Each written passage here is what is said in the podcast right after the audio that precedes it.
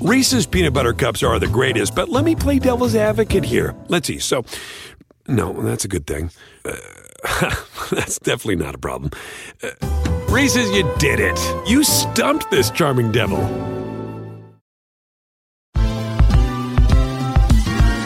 Ever wondered how a book gets made into a movie? Or how to master the art of cooking? Either way, we've got you covered with the Two Guys from Hollywood podcast. I'm Alan Nevins, a literary agent and talent manager. And I'm Joey Santos, a columnist and celebrity chef. On our podcast, we're going to be serving you a fresh perspective of the entertainment industry alongside our favorite celebrity guests. As we like to say, we don't dish, we serve. Listen and follow Two Guys from Hollywood on the iHeartRadio app, Apple Podcasts, or wherever you listen to podcasts. We'll talk at you soon. SportsGrid.com. Betting insights and entertainment at your fingertips 24 7 as our team covers the most important topics in sports wagering real time odds, predictive betting models, expert picks, and more. Want the edge? Then get on the grid. SportsGrid.com. Ferrall has taken over. Let's go. It's Ferrall. Coast to coast. Steaks, chicks, stacks. You and I are going to make a lot of money. It's Ferrall, coast to coast.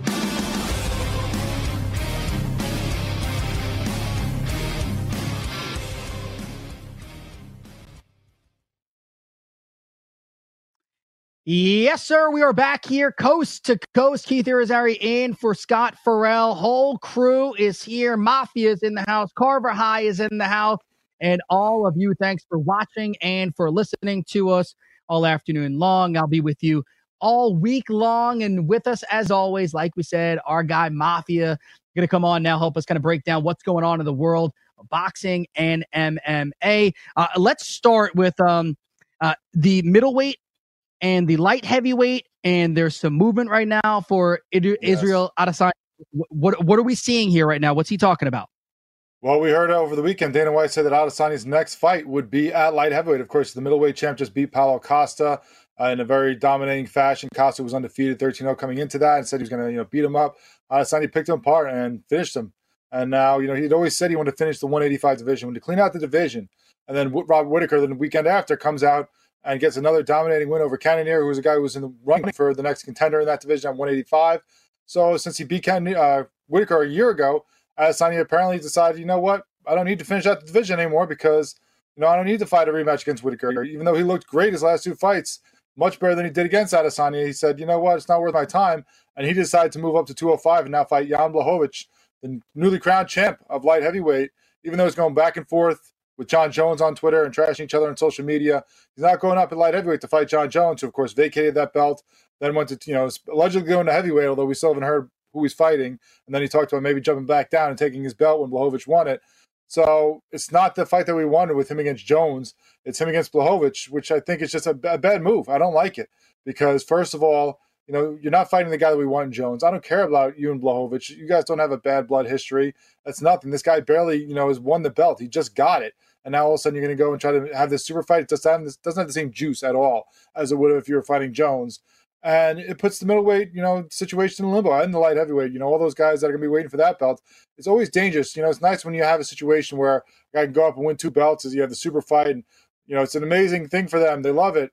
They've done it a bunch of times now, but it l- ruins the divisions. You know, if the guy does win that belt, well, now you have two guys, you know, two divisions in limbo, two challengers that are waiting for the same person. God forbid he gets hurt and doesn't fight two, three, four times in a year. Now all of a sudden you have the whole division waiting and you have interim belts. It just ruins things a lot. So I think he's going to beat Blachowicz pretty badly. I don't like that fight at all. And you see that in the odds. He's minus 250 already from once they announced it. I just think it's a bad move. If you're going to move up, go fight Jon Jones. Otherwise, stay and you know fight Whittaker or fight some of these other guys. It's just not worth it to go fight Blachowicz. He doesn't have the same cachet as Jon Jones does for a mega fight. What do you think the biggest reason why it's not going to be Jones? Well, Jones vacated the belt. He said he's moving up to heavyweight. So as far as we know, you know, until we hear otherwise, besides his Twitter post of maybe I'll just jump back and grab my belt if you guys don't mind, we know that he's apparently going to move up to heavyweight. So they're waiting to see. They're probably waiting for the contracts. Of course, a lot of uh, the issues with him has been about money. He wants more money all the time, even though he can barely get into the cage because he's getting arrested and doing stupid things off the uh, the the cage or off the court. You know, I was going to say, but off the field, off the court, out of the cage, however you want to term it. When he's not fighting, he's an idiot. He's a moron. He's constantly getting in trouble. So we're still whether it's waiting on that to see if any of those charges come back and bite him from when he was you know pulled over for his third DUI and had the gun in the car in Albuquerque, or whether it's you know them just not wanting to give him the money that he wants. It's an issue where we're waiting on to see what's going on with him and see his mental states because you know it's been all over the place with that too. So who knows what's going on right now with him in limbo, kind of between divisions. Khabib had an emotional conversation after his win just two weeks ago and uh, said that he's stepping away. He's done. He's retiring. Uh, I know that I'm skeptic of that. I don't believe that he's going to be stepping away. Dana White uh, seems to agree with me. I want to remind everybody, uh, welcoming everyone in on our radio uh, audience as well. I am Keith Irizarry, coast to coast with me, Mafia and Carver High as always. But back into Khabib where do you sit? Do you really believe that he's done and he's stepping away? I think that at best you're getting one more fight of him. Now, you know, you've heard Dana say that he's going to leave him as a champ. They're not going to have this, you know, interim belt or this, you know, regular title fight. They're not going to crown a new lightweight champ, as we talked about. Maybe that happening, you know, in previous weeks with maybe Poirier and, and Conor in January being a new title fight for that division. He says they're not going to do that. You know, that they're going to leave it in the hands of Khabib. That he's talked to him since and that you know he's gonna Khabib's gonna talk to his mom. He's gonna figure it out. You know, Khabib's always talked about 30 0 being a very big number for him. You know that his father always brought that up as you know going out undefeated and maybe you know getting to 30 0 and then calling it quits, so that maybe he comes back for another fight. I mean, still, even if that's the case, you're hoping that he comes back for one more, and then you're back in the same scenario that you're in right now. It's a very interesting predicament that they're in. Uh, Daniel Cormier, who's his teammate, and now does you know all the commentating for ESPN, the pay per views, and for also he does you know shows with Ariel Helwani has talked about talking to him and that, you know, maybe he could come back and maybe it works out that Conor beats Poirier and then you, you throw a bunch of money at him and say, hey, fight Conor in Abu Dhabi as your last fight, you know, at the end of next year and see if that draws him out. I just don't think he has the same drive as these guys where it's not about the money for him. I think it's about, you know, the undefeated record. I think it's about the respect and just the love of the sport. I think, you know, seeing a guy like Anderson Silva, who we talked about yesterday about how he's tarnished his legacy over the last seven years, getting beaten by every, you know, Tom, Dick and Harry coming through, I think that Khabib sees that and says, you know what? I don't want that to be me. I don't want to be Fedor where I'm the greatest ever and then all of a sudden I start getting knocked out by everybody. He wants to go out on top. So why risk it by coming back when you're already the number one pound for pound and maybe the greatest ever in a lot of people's minds? Uh, last thing, really fast. Deontay Wilder is, is saying that Tyson Fury may have uh, boxed him with uh, loaded gloves. I was there for for the first fight. Obviously, watched the second one. What do you make of Wilder's comments? I make it as excuses. This is just him, you know, bitter because he's not getting his rematch. He complained that he had all this, you know, heavy equipment on his, his dress that he had coming in. All the, the crown and stuff was too much, and that drained him. Now all of a sudden the gloves are loaded. He's just upset because Fury's moved on. He's not gonna get that title fight. So it makes no sense to do it with no fans. So he's saying, you know what? I beat you really well. I'm moving on. I'm fighting Joshua. Mafia, you're awesome. We'll go back to football next. Keith Irizarry, coast to coast.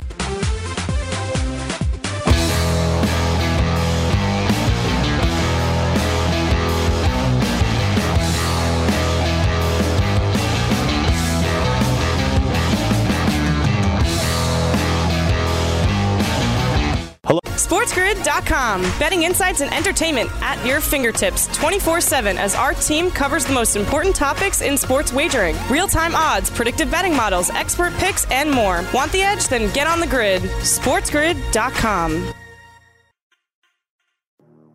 Hey everyone, it's Michelle Williams, and I love being able to share my story with you on my podcast, Checking In with Michelle Williams, where my guests and I get real as we share the ups and downs of our mental health journeys, and I'd love for you to join me.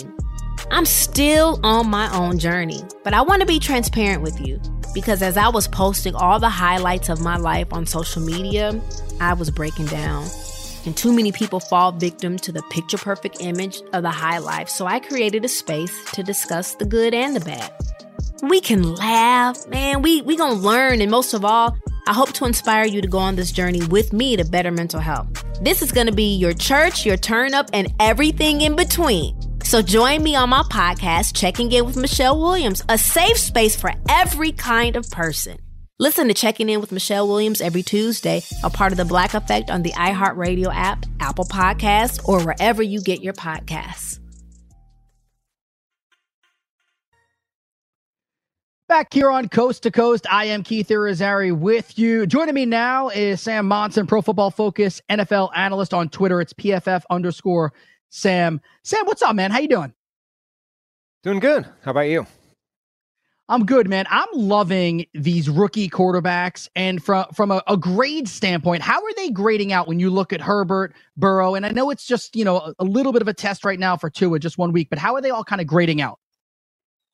I mean, Herbert and Burrow are both grading extremely well. Both those guys look fantastic. They're they're grading amongst the better quarterbacks in the NFL, not quite up there with the very top, given um, the sort of the bad parts of their game. But what's amazing is they're coming at it from almost completely different ends of the spectrum stylistically. So they're ending up in very similar grading areas, but Justin Herbert is like the king of all of the highly volatile, really difficult to, to sustain statistics, whether it's the number one graded quarterback in the NFL on third down, whether it's great under pressure, whether it's great against the blitz, whether it's great um, in ugly down and distance situations. That guy's just phenomenal at that stuff right now. And even though he's been making sort of more big mistakes, turnover worthy type plays, whether or not they're they're getting caught or not, he's making up for it by all of those big plays. Whereas I think Joe Burrow has been way more consistent down to down, um, but hasn't had quite the spectacular stuff that, that Justin Herbert has had all the way through his starting time so far. And then, you know, Tua's got some work to do. He's lagging behind those guys a little bit, but as you say, it's it's one game from Tua. So let's see if he can hit the ground running next week. So, reading some of your work earlier today, uh, you wrote a little about Drew Brees and the New Orleans Saints and talked about them as well. Now, they're five and two. So, on paper, you go, okay, cool, right in the thick of things. Maybe they can make another run in the postseason. Maybe they can go a little further. They're doing all of it without Michael Thomas and mostly without Emmanuel Sanders. When you look at Drew Brees, though, what are you saying? Well, the thing with, with Brees and the Saints is you have to judge them with the idea that this is a Super Bowl team, right? They loaded up for a Super Bowl run in 2020. This is one last hurrah with Drew Brees, a quarterback. So you have to judge them by those standards. It's not good enough to just make the playoffs and then be one and done, or to to be good but not good enough to actually contend. This team needs to be judged by whether or not they can beat the very best teams in the NFL and win a championship. And for most of the season, I think at this point, Drew Brees has not been playing at that level. He went on a little bit of a run where I think it was back and you know his arm strength is going to be a problem all season long. But for that few games, his accuracy was back, his anticipation was back, and when those things are at their peak, he can still make throws deep down the field just because of the anticipation and how early he's able to put the ball in the air. But right now, like unless there's a lot more to come when they get back the likes of Michael Thomas and Emmanuel Sanders and the players that they are missing right now, you've got to be a little bit concerned about whether this team can beat the best sides in the league when we get to January. When you look at Russell Wilson, and I know there was so much made in the offseason, he's never received an MVP, MVP vote or anything like that. Throw that to the side. But you look at his body of work this season the 26 touchdowns, the pace of potentially 59 touchdowns. What is the tape telling you about Wilson that maybe is even better this year than in the past? I mean, he's playing incredibly. I think he's been playing very close to this level for the past couple of seasons, but the statistics have kind of met up with that in part because Seattle Seahawks they've let him off the leash. You know, they're they're doing that let Russ cook thing. They're actually giving him the opportunity to showcase what he's been doing for the past couple of seasons and putting him in more beneficial situations. You know, a lot of people I think still mistakenly believe that when you run the ball on early downs, you protect your quarterback because you're not asking him to do that much. But really, all you're doing is putting him in tougher situations on third down more consistently and asking him to make more difficult throws in a more difficult situation. But when you let him pass on first and second down, you suddenly make his life much easier on third down and extend more drives so he can look better over the course of the game. And that's what we're seeing from Russell Wilson. I think he's playing a little bit better, maybe, than he has the past couple of seasons, but he's been right there at this kind of level. He's just finally getting the help from his coaching staff and from, you know, DK Metcalf emerging this year. And suddenly everything around Russell Wilson looks phenomenal. And we're seeing the player that he's been for a while. Sam Monson joining me, Keith Irizarry on Coast to Coast. Follow him on Twitter, PFF underscore Sam. Let's stay out west and uh, take a look at the San Francisco 49ers. Jimmy Garoppolo going to be out for a while. Kittle going to be out for a while. I, I want to dive into Garoppolo. I talked to earlier earlier on the program about whether or not it's time for the Niners to start considering moving on from him. What do you think? Is it time for them to maybe move on from Garoppolo? I think it's definitely a question that should be talked about within that building. You know, they have that contract built in such a way that there is an out. They can get away without paying a ton of money and a ton of dead cap space and all the the terrible things that usually come with a contract, uh, a quarterback that has a monster contract. And at this point, whatever you think about his baseline level of play when he's healthy, his injury history is concerning. You know, there's only so long you can continue to persist with a guy that keeps getting hurt before you have to start asking those questions. And then the other thing at play is Kyle Shanahan might have the most quarterback proof system and offense in the NFL. So we've seen that you can get reasonable play out of a guy like Nick Mullens. And it's not difficult to find viable quarterback play in today's NFL the way it used to be five, ten years ago, you know, when you had to give a guy like Alex Smith a hundred million dollar contract because the prospect of not having him was so much worse. I don't think that's true anymore. And you could give a guy like like Kyle Shanahan, you know, a middling quarterback. Guys like Andy Dalton or Marcus Mariota were available for nothing essentially this offseason. Cam Newton, Jameis Winston, those guys don't have or couldn't find starting jobs right off the bat, leaving their previous job. Any one of those players could walk into a starting job with the 49ers, presumably cost less money than Jimmy Garoppolo is costing right now and still execute that offense to a really high level. Yeah, it's funny as you're, as you're mentioning all those names, and you mentioned Dalton. I go, oh, then there's Ben DiNucci. But although he, I mean, he was the third string quarterback, so it doesn't really fair. Uh, it doesn't seem very fair to to bag on him. Uh, let's stay in the Thursday night football game. Aaron Jones more than likely not going to play. AJ Dillon, we knew he was out. Now Jamaal Williams is out. You got Tyler Ervin, Dexter Williams. Expectations for either of those running backs? What what are they? It's going to be tricky. I, think that offensive line has not been firing on all cylinders either. It's been very good as a pass blocking unit. It hasn't been quite as good uh, as a run blocking group. And then the entire offense is kind of in, in flux at the moment until they get Allen Lazard back and they have that proven secondary weapon outside of Davante Adams. When they don't have that and Rodgers doesn't have that second guy that he implicitly trusts, the whole offense just stagnates a little bit in a way we've seen for the past couple of weeks. And it was one thing when it was the Tampa Bay Buccaneers doing it to them. It was another thing entirely when it was Minnesota and their group of cornerbacks that were coming in off the street. And uh, this that's not a good situation to be in. So the capacity for this team to have some production on the ground with those guys, even though you know they're buried on the depth chart. They're not guys that were anticipated to have big roles. But I think a lot of it comes down to whether the passing game functions the way we know it can which will open up the space and take guys out of the box. The Buccaneers didn't look great last night, but they they got the win. And I always say an NFL win is an NFL win. But now you've got Antonio Brown practicing all week this week, likely going to play in week number nine. How do you see the fit for AB with with Brady and with the Buccaneers offense? It's an interesting one. I mean, Antonio Brown if he's back to being, you know, what we know of him as one of the best receivers in the NFL, he upgrades every single wide receiver room in football. You know, from a pure on the field standpoint, he's as good as there is in the NFL. And there's definitely a big role for him there, particularly as guys like Chris Godwin keep getting mm-hmm. injured. And, you know, they haven't really had a healthy wide receiver group all season long. Brady's been making do with with whichever guy is healthiest and able to to play.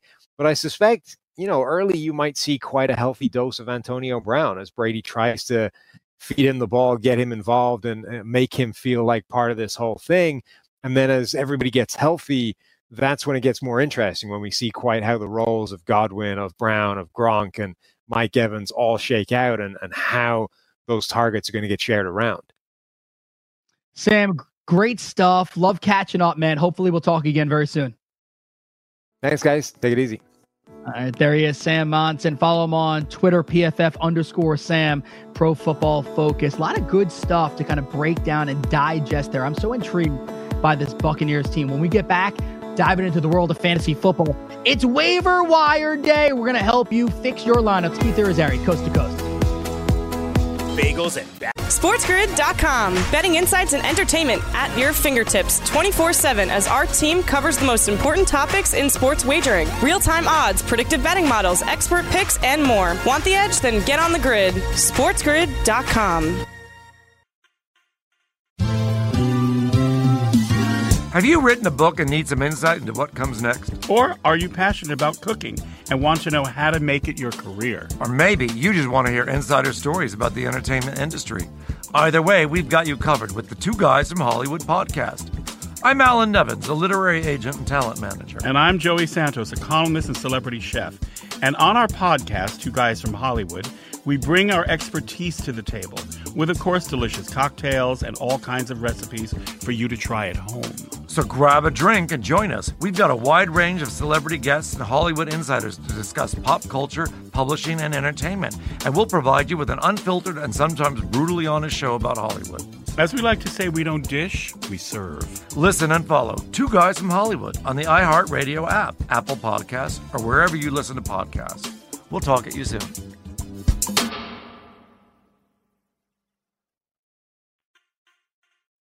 Oh yeah, back here coast to coast. Keith Irizarry and the whole crew is intact. I'm in for Scott Ferrall all week long. You got Mafia with you, me. Uh, you got Carver High is here as well. And boy, listen, we're, we're doing wagering, right? Like we're talking about over unders, all that kind of stuff. But I, I want to dive into the world of fantasy football right now. It is waiver wire day. Do you realize? And, and I mean, you know, if you're on this network, you do. But if you don't, there's like five weeks left until you're going to be vying for a playoff spot, like getting into your fantasy football playoffs. And uh, I know all year long, this has been a rough year. You know, when McCaffrey goes out and Barkley goes out and Michael Thomas goes out. I mean, you're talking about three dudes that were taken within the top 10 of basically every single draft. And CMC and Saquon were probably number one and number two, uh, depending on your league standards and scoring, but they probably were number one and number two. So if you've been able to hold on, kudos to you.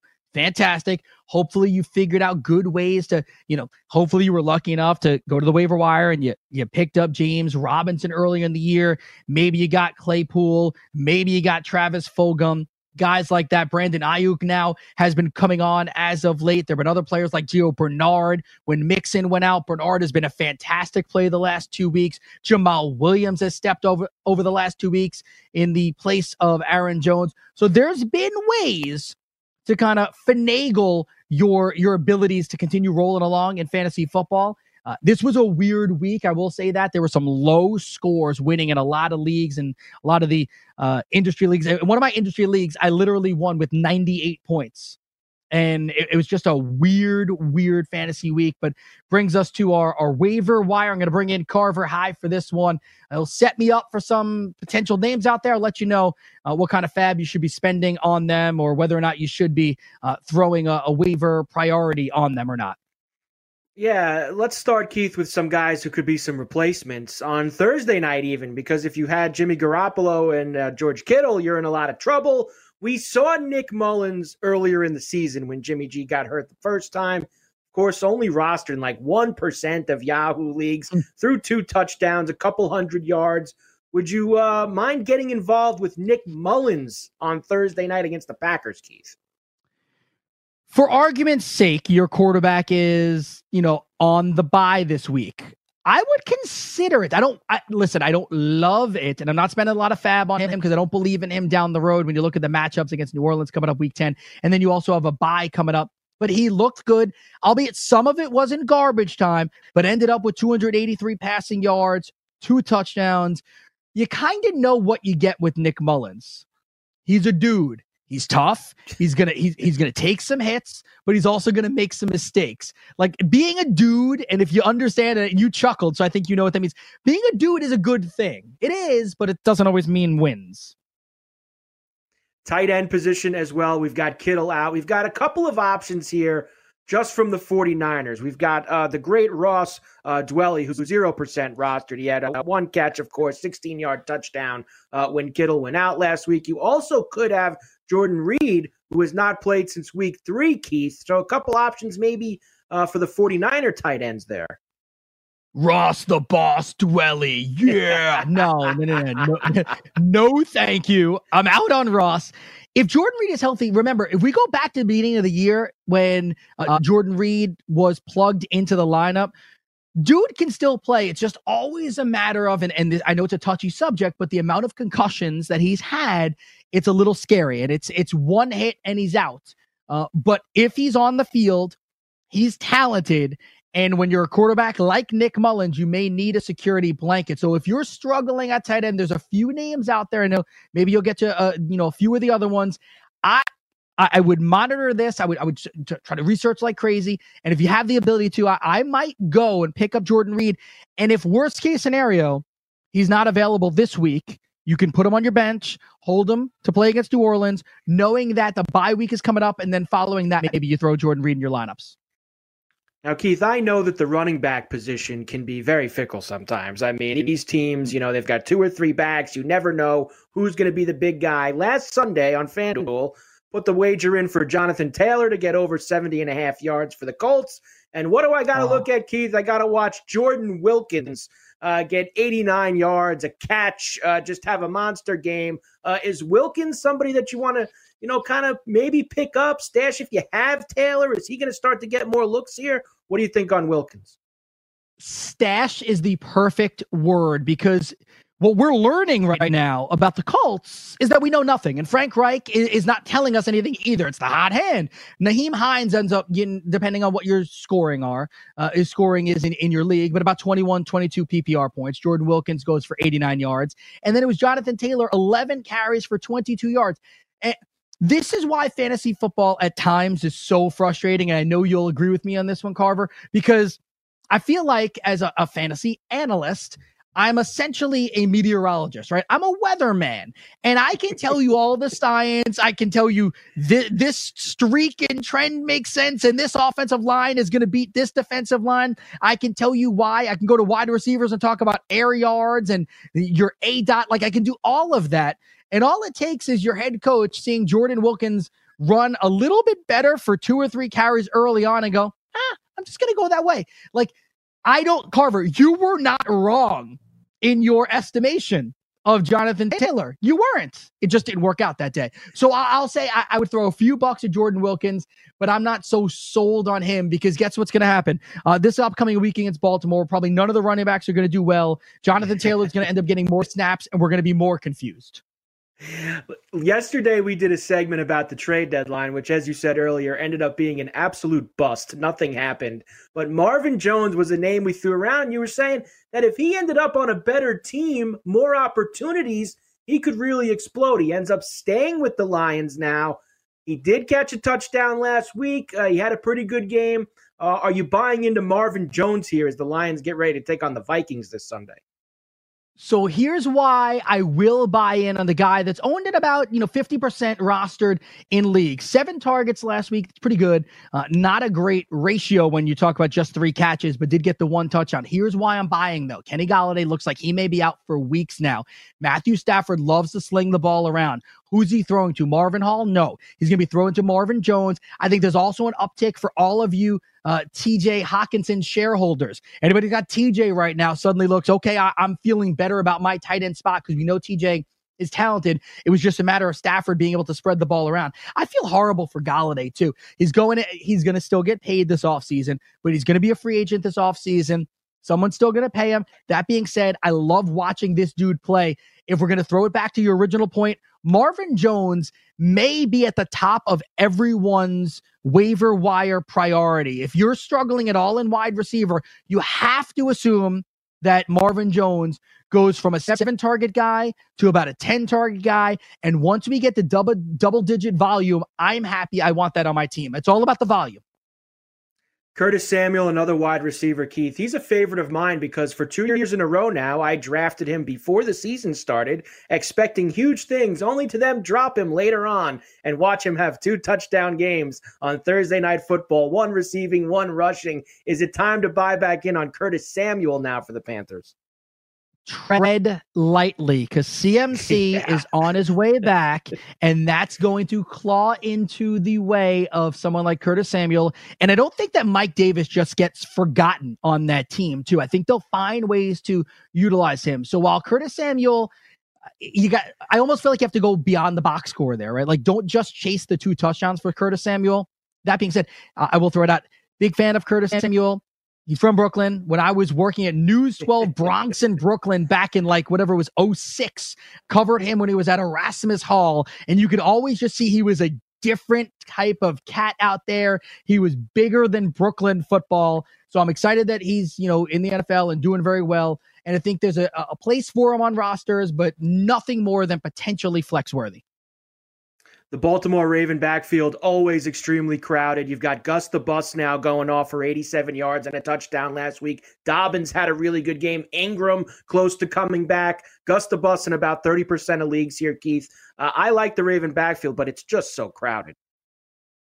Again, crowded is the word. You're right. It feels very much akin to what we're seeing in Indianapolis, where you just don't know which guy is the guy. I think it's clear that Dobbins, of the two, between Dobbins and Edwards, is the more talented running back. And there's a reason you draft him this year. And there's a reason why you give him the snaps. But it's weird. You watch Gus, and every time he's given an opportunity to play, he he'll get at least one 12 to 15 yard run in a game. He if you give him 15 carries, what did he get? 16 last week, ends up going for 87 yards and a score. Again, Gus is another one of those guys. I think you if you've got a deep bench in your league, pick him up, put him there, hold him. If Ingram never makes it back, you know that Gus is flex worthy, and if Ingram does, drop him. That's it couple somewhat bigger names to finish it off here, Keith. Uh, at the end, you've got Jalen Reagor coming back from injury. Uh, in that, in the Eagles need wide receivers. We know Fulgham's been very good. Eric Ebron of the Steelers, tight end, and Drew Lock, ten percent rostered, uh, 248 yards, three touchdowns last week. Maybe another possibility if you had Jimmy G. So the Drew Lock one is intriguing, right? Because he went for 248 this past week, went for over 250 the week before, and he's drawn the ire of so many a Bronco fan. But mm-hmm. suddenly Drew Lock is quietly playing well, and they're getting a little bit healthier there. They're giving him weapons around there. KJ Hamler made a great catch at the end of the game there. Drew Lock uh, going up against Atlanta too feels like a, a, game where he could have a lot of success. I also just love the swag of Drew Lock. He's out there, you know, blowing on, on his fake finger guns and dancing around. Uh, Reagor, I- will hold off. I'm going to buy next week. Eric Ebron intrigues me because of the tight end weaknesses. College football coming up next, maybe a little bit more NFL as well. Coast to coast. I'm Keith Irizarry.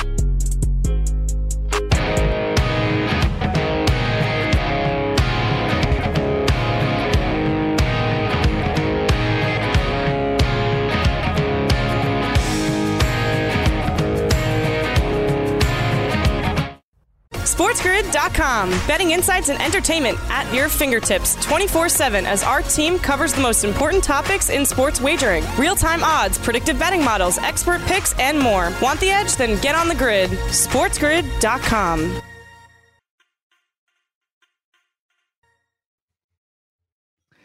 Back here, coast to coast, Keith Irizarry with you. The whole gang is here, Mafia and Carver High, as we wind down in hour number two of the program. I'll be with you all week long for Scott Ferrall. Let's dive into the world of college football because there's a few things to really uh, break down. But I, I think the most important part right now is that we are looking forward to Clemson and Notre Dame.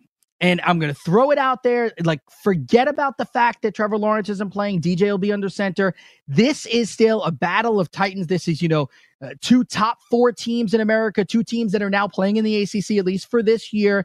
Uh, they potentially could see each other at least one more time, maybe even two more times, depending on how everything shakes out and if these teams both end up in the college football playoffs. So, is some of the luster taken off? Sure. Trevor Lawrence isn't there. But this is all about the big stage. Let's catch up with our man, the Notre Dame head coach, Brian Kelly.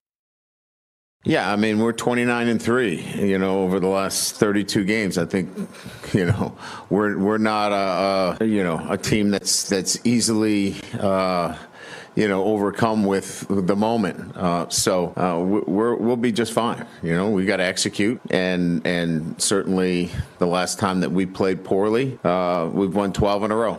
So, you know, you got to execute, you got to play well in the moment. But this team has exhibited that, uh, you know, they're not a team that's going to back away from a challenge. And uh, when they're down, you know, they'll they'll certainly. Uh, pick up their pace and and uh, answer any challenges that are in front of them. I have no no question about that. Yeah, Notre Dame has won 22 consecutive games at home dating back to September 30th of 2017. That was the voice of head coach Brian Kelly. I'm surprised that Clemson is five and a half point favorites, to be honest with you.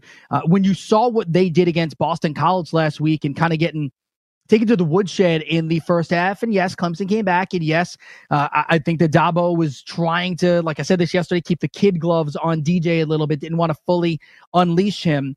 I, I thought this would have been closer. I, I would have thought more like two and a half, three and a half, but it's a five and a half point favorite. At this moment right now, I would feel pretty confident taking Notre Dame. We'll make this pick official later in the week. But right now, that's the way I kind of view that one. And and I think that this is such a battle, and I'll say battle of titans because there's so many opposing forces here when you kind of break it down, right?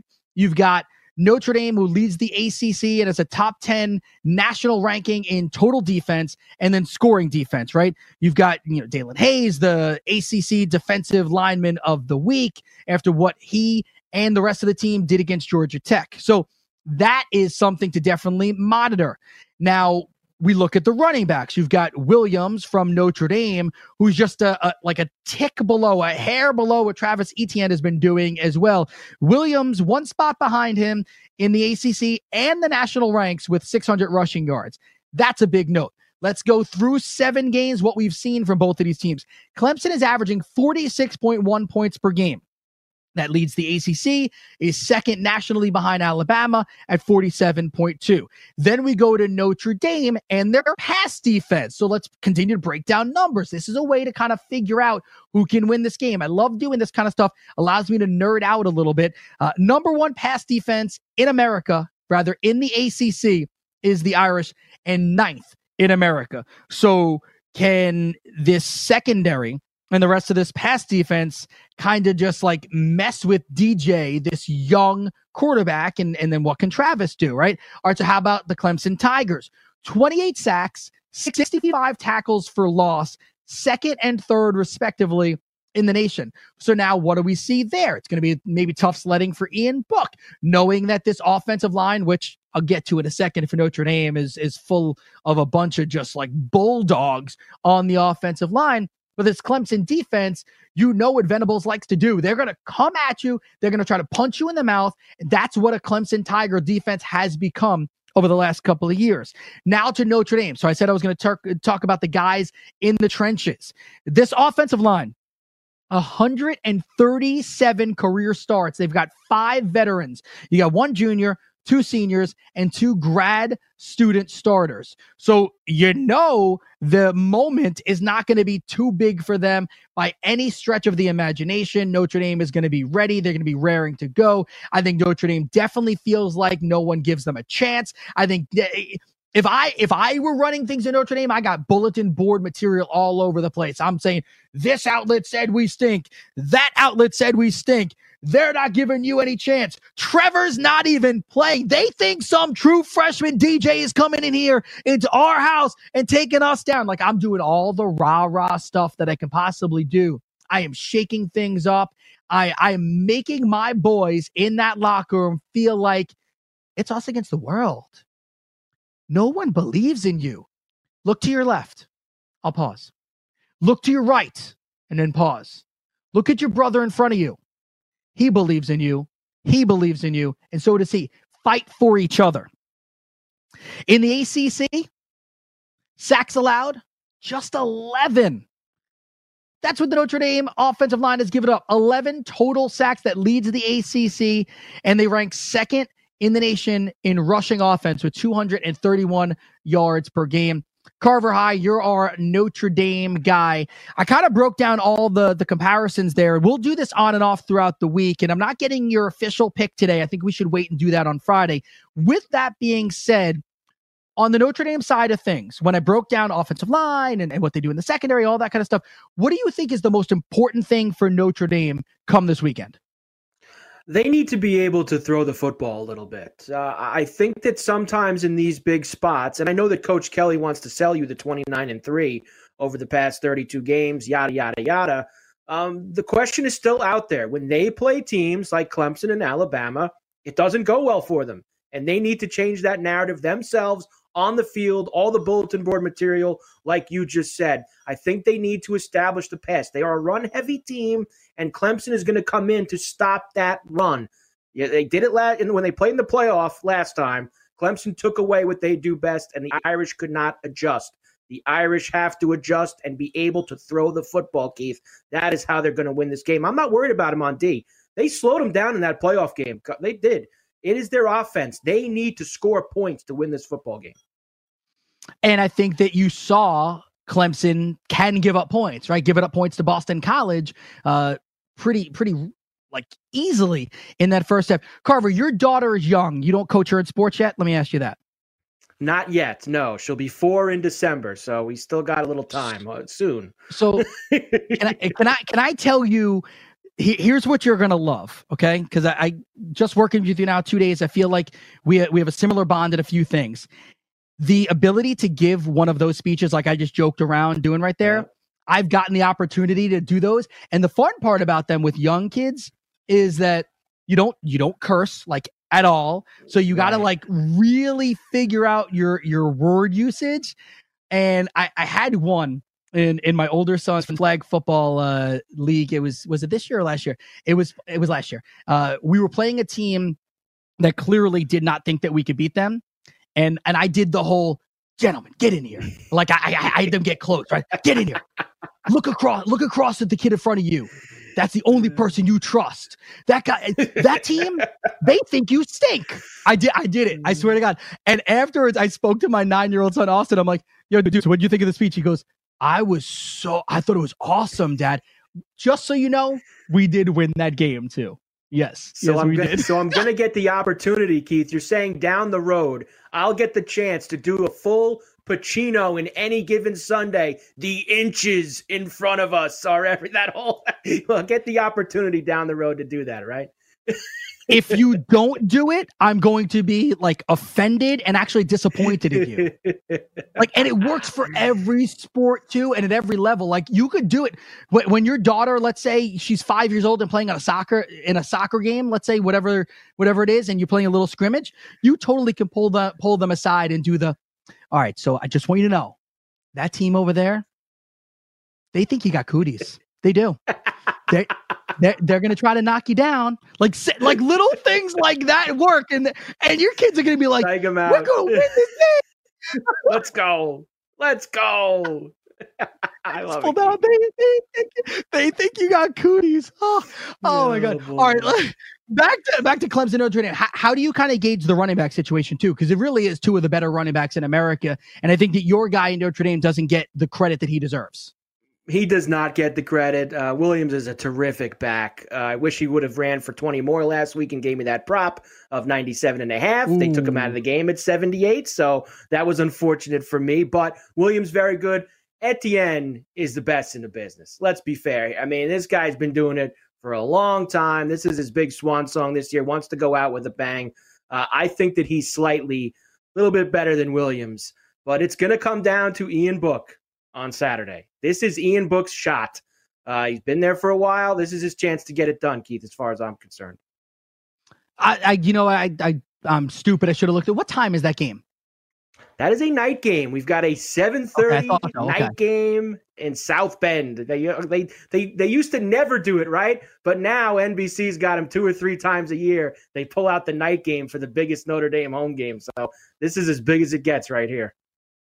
I love it. I, I, haven't looked at the weather yet to see if that'll be a factor um, in Neither South Bend. I. I know it, on the East Coast, we're supposed to be getting 60 degree weather later. Yesterday was felt like 36 degrees. It was basically winter. That's what the Northeast is.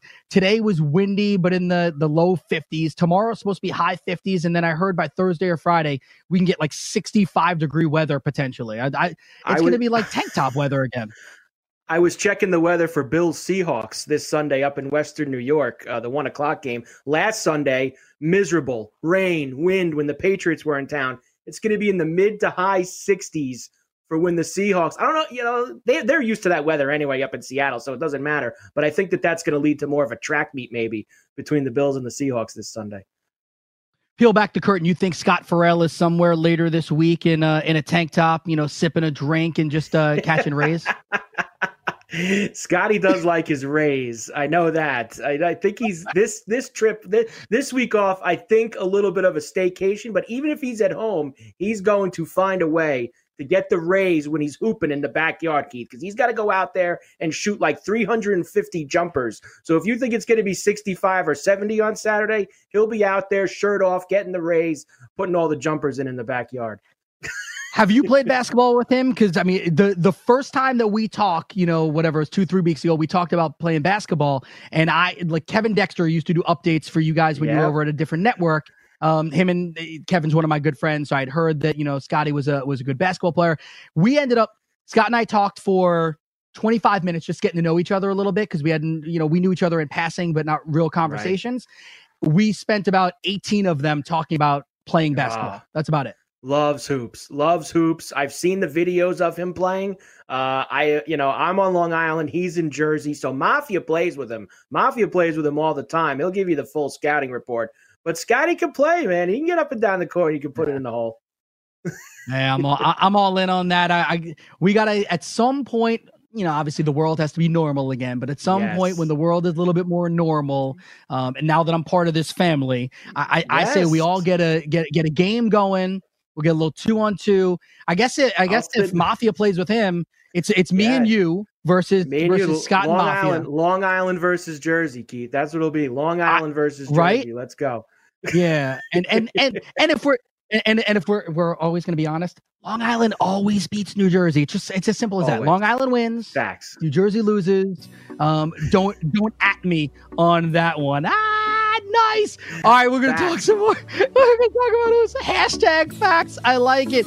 Cowboys have more problems. We'll dive into those when we return. It is coast to coast. I am Keith Irizarry in for Scott Ferrall.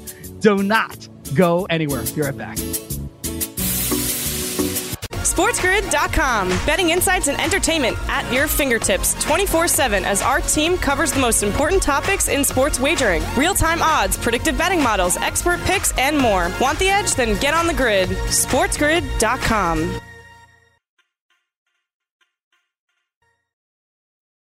As we are winding down here, coast to coast, Keith Irizarry with you.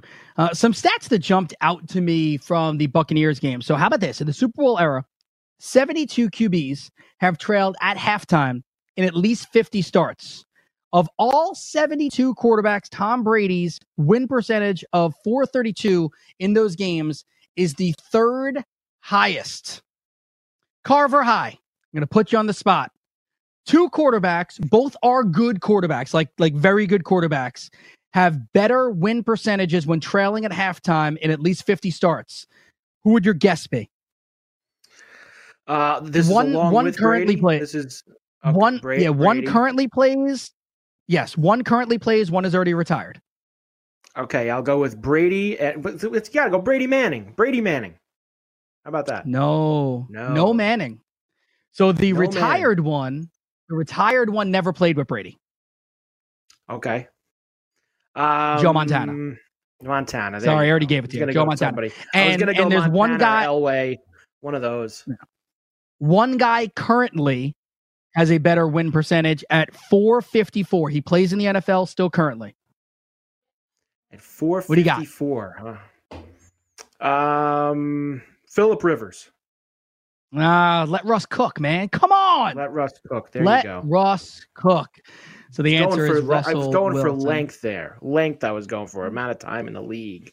I so. hear you here. Another cool stat Drew Brees, 14 overtime wins, most by a starting quarterback ever. And guess what? You'll have Brees, you'll have Brady uh, coming up uh, in this week. Excited about that one. Lots of good stuff today. Sarah Langs was awesome. Sam Monson was awesome. Mafia, Carver High, a lot of fun. As always, remember, if you can't trust me, how can you trust yourself? Tomorrow, dive into some of the uh, NFC, AFC odds for who can actually win those conferences. I am Keith Irizarry. Catch you again tomorrow, coast to coast. Later.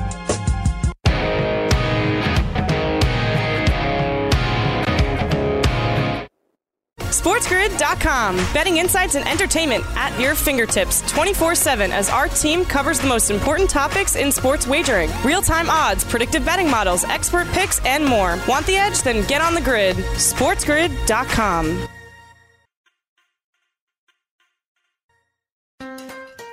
Build digital first customer relationships with Salesforce Digital 360. Connect every marketing, commerce, and digital experience on a single platform.